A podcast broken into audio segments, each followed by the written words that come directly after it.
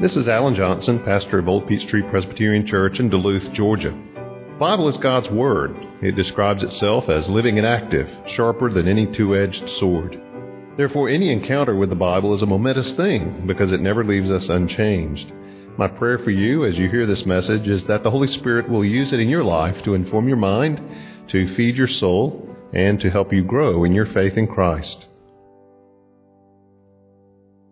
And please take your Bibles and turn to the Gospel of Matthew, chapter 25, verses 31 through 46.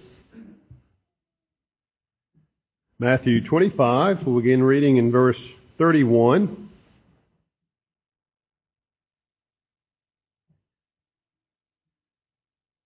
Hear the word of the Lord. When the Son of Man comes in his glory, and all the angels with him, then he will sit on his glorious throne. Before him will be gathered all the nations, and he will separate people one from another as a shepherd separates the sheep from the goats. And he will place the sheep on his right, but the goats on the left. Then the king will say to those on his right, Come, you who are blessed by my Father, inherit the kingdom prepared for you from before the foundation of the world. For I was hungry, and you gave me food. I was thirsty, and you gave me drink. I was a stranger, and you welcomed me. I was naked, and you clothed me. I was sick, and you visited me. I was in prison, and you came to me. And the righteous will answer him saying, Lord, when did we see you hungry and feed you, or thirsty and give you drink? And when did we see you a stranger and welcome you, or naked and clothe you? And when did we see you sick or in prison and visit you? And the king will answer them, Truly I say to you, as you did it to one of the least of these my brothers, you did it to me. Then he will say to those on the left, Depart from me, you cursed, into the eternal fire prepared for the devil and his angels. For I was hungry, and you gave me no food. I was thirsty, and you gave me no drink. I was a stranger, and you did not welcome me. Naked, and you did not clothe me. Sick, and in prison, and you did not visit me. Then they also will answer, saying, Lord, when did we see you hungry or thirsty or a stranger or naked or sick or in prison and did not minister to you? And he will answer them saying, Truly I say to you, as you did not do it to one of the least of these, you did not do it to me. And these will go away into eternal punishment, but the righteous into eternal life. Let's pray. Father, we ask for your grace, the leading of your Spirit, as we turn our attention to your word now to study it. And we pray, Lord, that we would profit according to your will in our study of it. We ask it in Jesus' name. Amen. These words bring us to the conclusion of Jesus' Olivet Discourse, that sermon, that teaching that he gave to his disciples there outside the city walls of Jerusalem in view of the temple they were gathered on the Mount of Olives. As we've seen in chapter 25, the second half of this sermon, Jesus speaks specifically uh, in terms of his return and in terms of what should be happening with respect to that return. The parable of the ten virgins, he taught us of the need to be vigilant looking out for Jesus' return, but also prepared for the fact that that return may take longer to arrive than we might otherwise anticipate. And then in the parable of the talents, Jesus instructs us of the necessity to be diligent as we await His return, not sitting idly by, looking skyward in hopes that Jesus might return at any time, but rather to be about those callings to which He has called us investing the abilities and the gifts, the resources that we have for kingdom purposes and for the glory of God.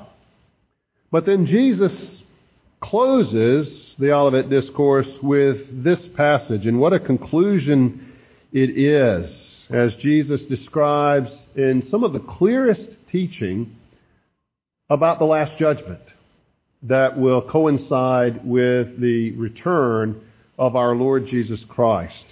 By way of introduction, it's worth noting several things here in connection with this event.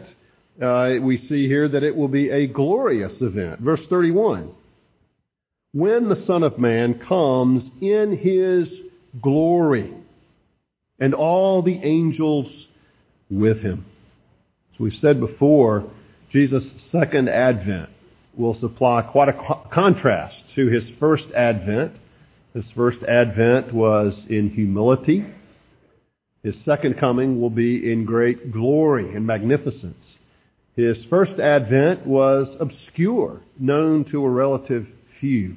His second advent will be very public, uh, known throughout the world, and unmistakable for what it is. His first advent received a number of visitors, those who attended his birth, those who sought him out at his birth, and shortly afterward well, the second coming will be attended, as it says here, by all the angels with him. And he will sit, not only does he, does he come in glory, he will sit on his glorious throne, his throne of glory. So twice in that one verse, the word glory occurs to emphasize the, the magnificence, the overwhelming splendor that will characterize Jesus' second coming. We also see by way of introduction that it will be a universal event. This is an event for which every living creature has a ticket. We'll all be there. We'll all participate in it. Notice what he says. Verse 31, again, all the angels with him. That would of course include the angels in heaven, the heavenly host, the armies of heaven. But I think we would also uh, have to add to that the fallen angels, the demons, the devil, those who fell with him in rebellion against the Lord. Notice verse 32. Its universality will include all the nations, all people, all who have ever lived will be gathered for this glorious event. Not only will it be glorious, not only will it be universal, but it will also be a divisive event. This will be the ultimate dividing point at the culmination and the conclusion of human history. Strictly speaking, this is not a parable. Notice earlier Jesus says the kingdom of heaven is like this or the kingdom of heaven is like that. He doesn't say that here. He simply says in, in what would amount to history, to prose, when the Son of Man comes in His glory, when these things happen, and then he likens it, he compares it to a shepherd engaging in this task of sorting out the sheep from the goats. But, and he uses that imagery, but Jesus really is not strictly speaking telling this as a parable. Although he uses that metaphor to describe it. But he does use it. Verse 32, before him will be gathered all the nations and he will separate people one from another as a shepherd separates the sheep from the goats. We're not certain why that separation takes place other than maybe for the purpose of having sheep having goats distinct from one another. It is true that often during the day sheep and goats would pasture together and at the end of the day the shepherd would separate them out because the sheep were able to tolerate the cool of the evening. The goats tended to need to be huddled together more for warmth. At any rate, there is a separation going on. Sheep, goats. Sheep on the right hand, goats on the left hand. And it is worth noting that of all, all the distinctions, all the classifications that we make of people, at the end of the day, at the end of human history, the only distinction that matters is sheep or goat. Not male or female, not black or white, not Easterner or Westerner, not rich or poor, whatever classifications, whatever divisions we could come up with for people. But only this one. Sheep or goat. And so we see this division taking place as the shepherd separates the sheep from the goats, placing the sheep on his right, the goats on the left. I don't know if there's any significance in that change. The sheep on his right, the goats on the left. Perhaps uh, a hint there of his possession of the sheep as his own. But again, it's, it's a picture, it's a, a metaphor that he uses here. The lesson that we learn from it and through the rest of the parable that we're going to explore in more detail is very clear. Jesus' second coming will mean the separation of the righteous from the wicked and the sending of both to their eternal fixed destinies. Jesus' coming will mean the separation of the wicked, the righteous from the wicked, and the sending of both to their eternal and fixed destinies. And that separation basically involves three differences that we want to look at in the remainder of this passage. First of all, as you look at these two groups, the sheep, the goats, uh, you see here uh, two different descriptions of them. Look at verse 34. The king will say to those on his right, Come, you who are blessed by my Father. Then in verse 41, he will say to those on his left, Depart from me, you cursed, into the eternal fire. Two different descriptions. One group are called blessed. The other group are called cursed. Now, we could imagine all kinds of reasons, and it's really obvious for those descriptions. The blessed are those who will inherit heaven, who will be with the Lord in His kingdom, uh, for whom that kingdom has been prepared. The, the cursed are those who are facing the displeasure of the King, of the Son of Man, and will be in hell forever. But there's a deeper biblical resonance to those terms. It goes all the way back to Deuteronomy, uh, back to God's covenant with His people.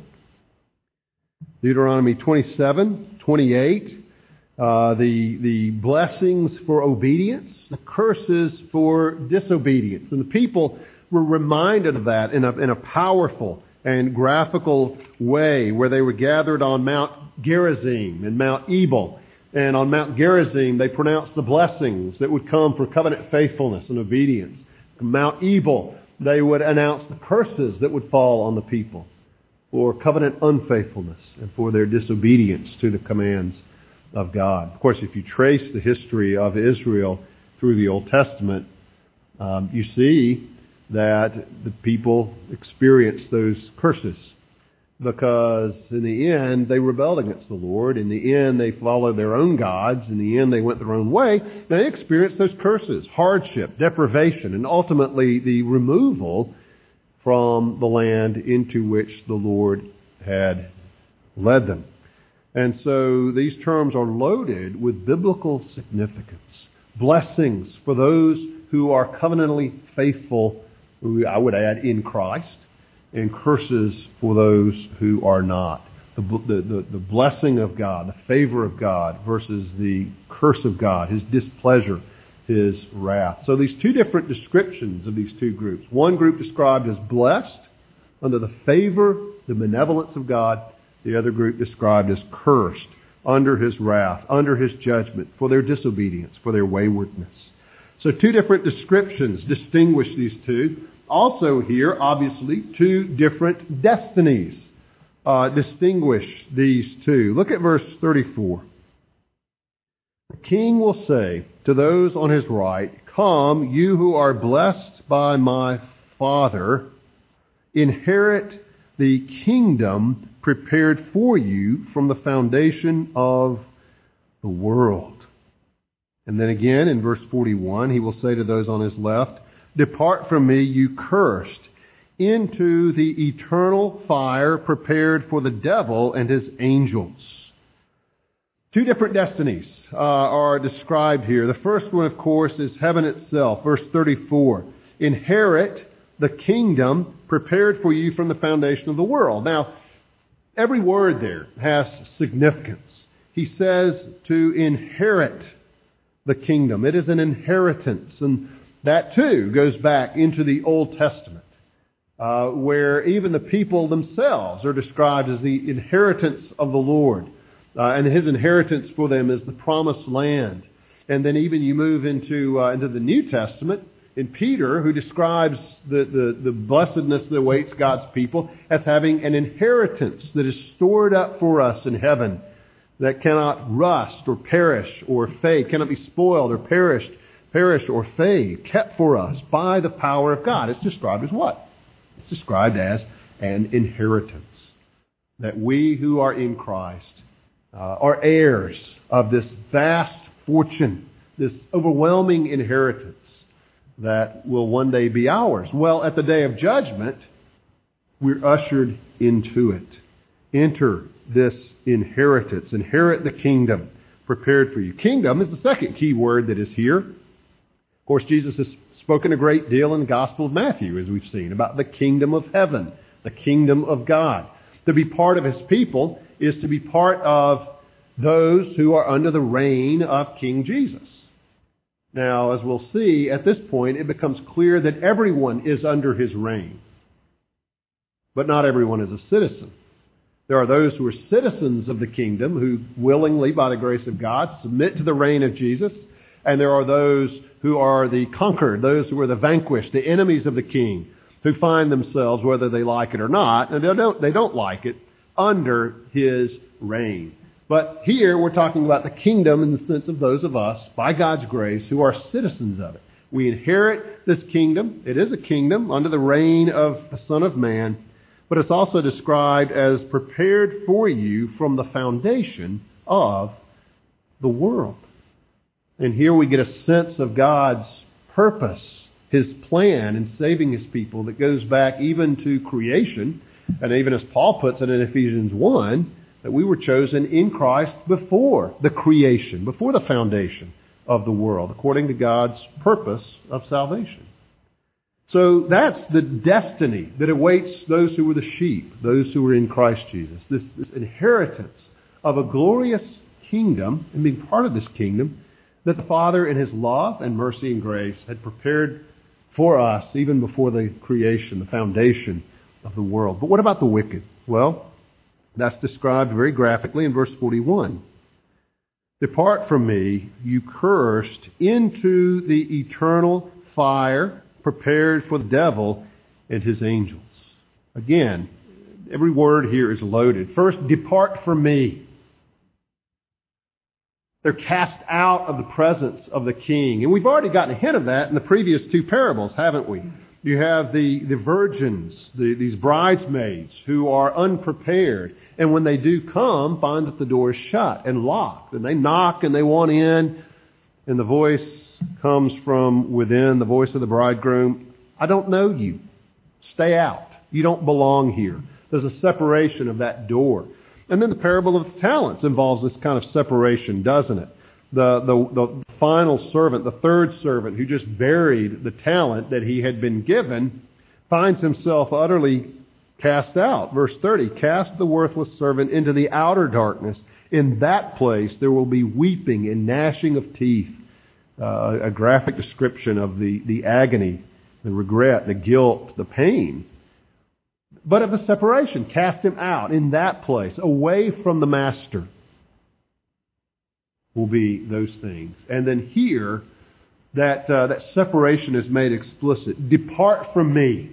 Get out of my sight. Go from my presence. You don't belong here with me. You belong out there where there's weeping and gnashing of teeth. Or here, as it's described, you cursed into the eternal fire prepared for the devil and his angels. Eternal fire. You know, there are those who take exception to hell being eternal which seems somewhat inconsistent if they're happy with heaven being eternal. But for some reason they say, well, hell cannot be eternal because if something's burning, it's eventually consumed. And they have other reasons for that view, but I think that's patently unbiblical. It's, it's clearly contrary to some very plain passages in Scripture that indicate the eternal punishment of the wicked in hell. And Jesus describes here an eternal fire, a fire that does not go out. The fire describing the pain, the punishment, the agony of hell itself. And a hell, as he said, that is prepared for the devil and his angels. Prepared first for Satan and those with him described here as his angels, those who apparently rebelled with Satan against the Lord. And God prepared hell for them in their rebellion against the Lord. But those human beings who were led astray by the devil and who share with him rebellion against the Lord, refusal to submit to the reign of the king, will find themselves sharing in that eternal fire prepared for the devil and his angels. Can you think of a more ghastly fate than to enter into the same punishment prepared for Satan and the demons? I can't. Now, it would be somewhat outside the purposes of this sermon, this text, to explore that further, the biblical teaching on rewards in heaven and punishments in hell. The Bible does seem to indicate that there will be degrees of reward and responsibility in heaven, and it seems to indicate there will be degrees of punishment and suffering in hell. But the fact remains, heaven is heaven, and hell is hell. The twain shall never meet, and the two shall never change.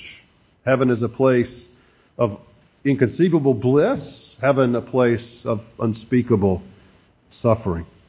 But two different destinies that are described here, heaven and hell. Blessed and cursed, heaven and hell. There's another point of difference, another point of separation here, and it has to do with two different behaviors.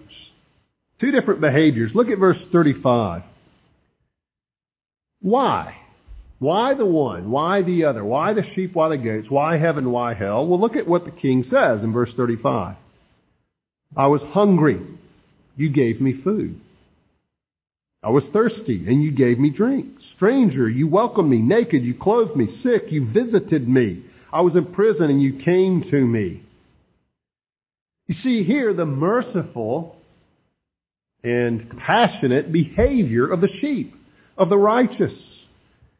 This mercy that is showed in, in these various situations, meeting needs, and not just physical needs. I was hungry and you fed me, but even relational needs. I was in prison and you came to me.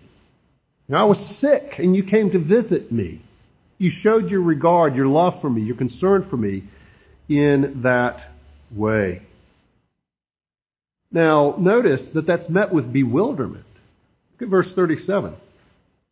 Then the righteous will answer him saying, Lord, when did we see you hungry and feed you? Thirsty and give you drink? And so they're, they're, they're kind of surprised. When did this happen? When did we do this for you? There's a, there's a humility here. There's a sense of, of, of amazement because they don't really recall doing these things. They certainly don't take pride in doing these things. And they certainly are somewhat bewildered by the fact that Jesus said, I was sick and you visited me. Or I was hungry and you fed me. And they say, when did we do that for you, Jesus? And Jesus explains in verse 40. The king will answer them, Truly I say to you, as you did it to one of the least of these my brothers, you did it to me. Now this verse needs some thinking. The least of these my brothers. And later, talking to the wicked, he just says, the least of these. Who is that? Who are the least of these my brothers? Well, we have to ask the question, who, who would Jesus describe as his brothers? There are some who would say, well, this is a verse that's teaching the necessity to show mercy to all mankind. Everybody's Jesus' brother. Jesus doesn't put it that way. In fact, Jesus says very clearly in the scriptures who his brothers are. If you want to turn back to uh, chapter 12, verses 48 and 49. We just listen. We've covered this passage, so of course you all have this fresh on the brain and are very knowledgeable. But uh, back uh, whenever it was, we were in Matthew 12. We looked at this passage. And Jesus is talking to the crowd and his mothers and brothers arrive and someone comes and tells Jesus, well, your mother, your brothers are here. And notice what Jesus says. He replied to the man, who is my brother and who are my brothers? stretching out his hand toward his disciples, he said, Here are my mother and my brothers. For whoever does the will of my Father in heaven is my brother and sister and mother. Later, in Matthew chapter 28, when Jesus is raised from the dead and the women have come to him to see, to tend to his grave, not expecting to meet Jesus, and yet they do, uh, Jesus says to them, do not be afraid. This is uh, 28.10. Go and tell my brothers who are in Galilee, and there they, to go to Galilee, and there they will see me. Who are Jesus' brothers? Well, very clearly, it's his disciples. Or more broadly, we might say it's Christians. It's those who have trusted in him, those who are disciples, true disciples of Jesus. He's already used that term this way. And so certainly interpreting this passage in its context, the book of Matthew, when Jesus says to the least of these my brothers, we would reasonably, and I think on good grounds, understand that Jesus said, anytime that you did some act of mercy or compassion to even the least Christian, the most helpless, the most pitiable, whatever it might be, the, the worst suffering, the least able to return the favor. Whenever you did it, even to one of the least of these, it would include more than the least, but certainly even to the least, you have done it to me. Now that too might require some explanation, other, uh, but it would simply suffice to say that Jesus so identifies himself with his body, the church, that to minister to a Christian is to minister to Christ. And that works both ways. To attack or uh, harm a Christian is to attack or seek to harm Christ. The apostle Paul learned that in a pretty astounding way, didn't he? As he was on the road to Damascus and Jesus appears to him there and says to Paul, why are you persecuting me? How was Paul persecuting Jesus? By persecuting his church. Jesus so identifies with his body, the church, that to minister to a fellow believer, even the least fellow believer, is to minister to Jesus himself. Isn't that amazing? You're not just serving that person, you're serving Christ. You are ministering to Christ. And don't think he doesn't notice. Don't think that that act that no one else may know about is forgotten by the Lord. Because he brings it up here on the day of judgment. They're bewildered. But Jesus said, whenever you did it, even to the least believer, least of these my brothers, you did it to me. But then the flip side of that, of course, has to do with those who are pronounced cursed, those whose destiny is hell. Why is it so? Well, notice verse 42. Jesus says, I was hungry and you gave me no food. Thirsty. You didn't give me anything to drink. Stranger. And you didn't show any hospitality. Pretty amazing. All these things. And then verse 44, they also are bewildered. Although you detect a note unlike the sheep, a note of defensiveness here. Lord, they call him Lord. You don't need to read a whole lot into that. Remember Philippians 2. The day is coming when every knee will bow and every tongue confess that Jesus Christ is Lord to the glory of God the Father. And here they say to him, Lord, when did we see you hungry or thirsty or a stranger or naked or sick or in prison and didn't minister to you? Sure, if Jesus had shown up, they would have served him, but he wasn't there. When did we, when did we, when did we neglect to do this for you? And Jesus answers in verse 45, He will answer them saying, Truly I say to you, as you did not do it to one of the least of these, you did not do it unto me.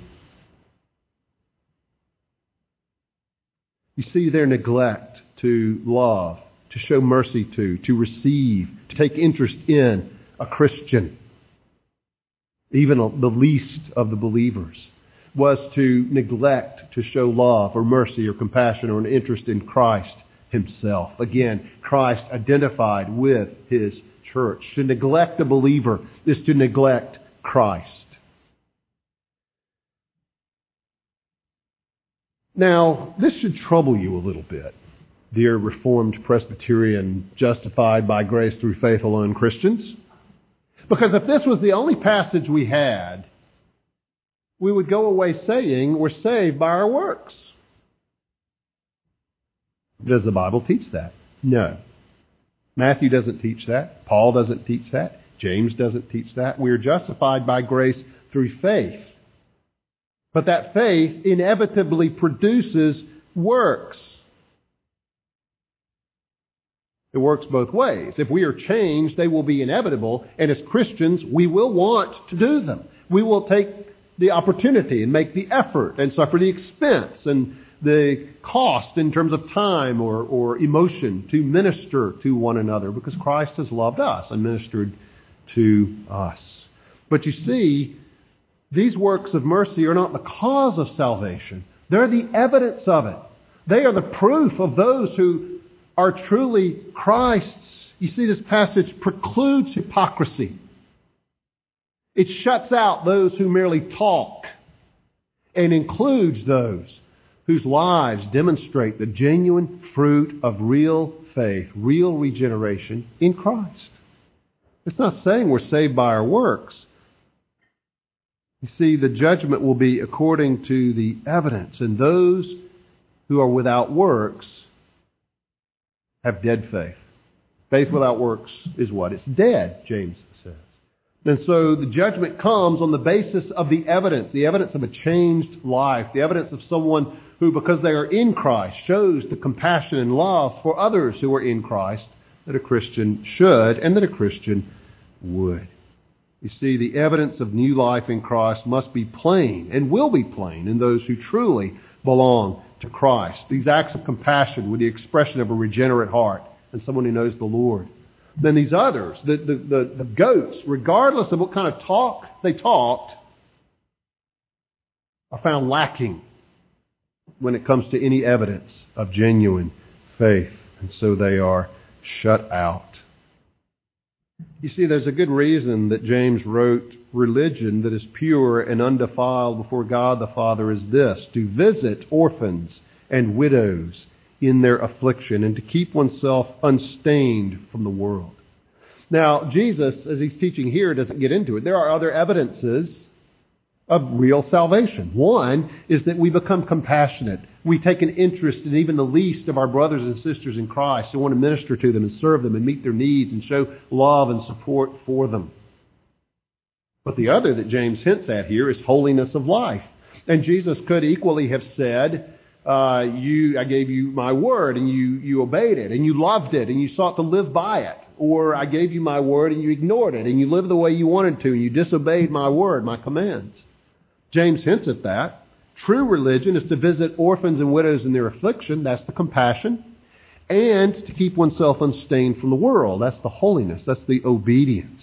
Genuine faith shows itself in compassion. It shows itself in holiness of life characterized by a desire to be obedient to the Word of God. It will show itself. It will come out. You can't hide a regenerate heart.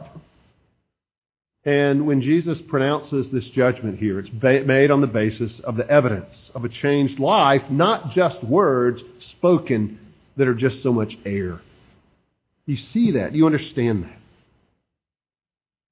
Which drives us back to look at our profession of faith in Christ, to be diligent to make our calling and election sure, to say, where is the fruit of Christ in me? Is my profession just words with no desire of the heart for my Savior?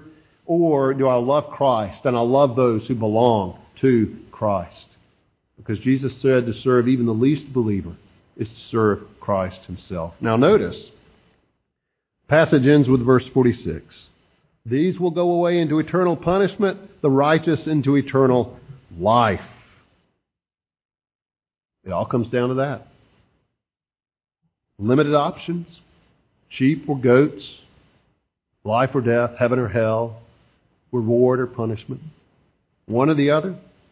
And permanent destinies, eternal punishment, eternal life, entering into an agony that we can't conceive or describe, entering into a joy that we cannot conceive or describe. They want to know his disciples do, about the destruction of Jerusalem and the return of Christ in the end of the age. And Jesus, Jesus gives it to them straight, gives it to us straight. comes down to this. The day when you stand before the King of Kings, the Lord of Lords, before His glorious throne. And you're shunted to the right or to the left. Blessed, cursed. Heaven, hell. Why? New life in Christ that shows itself in tangible ways. Or words. Words against Christ, words, words for Christ. That have no fruit, no evidence to back them up. That's what human history is coming to. This day will arrive for you and for me. It may arrive in our lifetime. It may arrive a millennium after we're long dead and gone, but it will arrive and you and I will all stand there and be there together.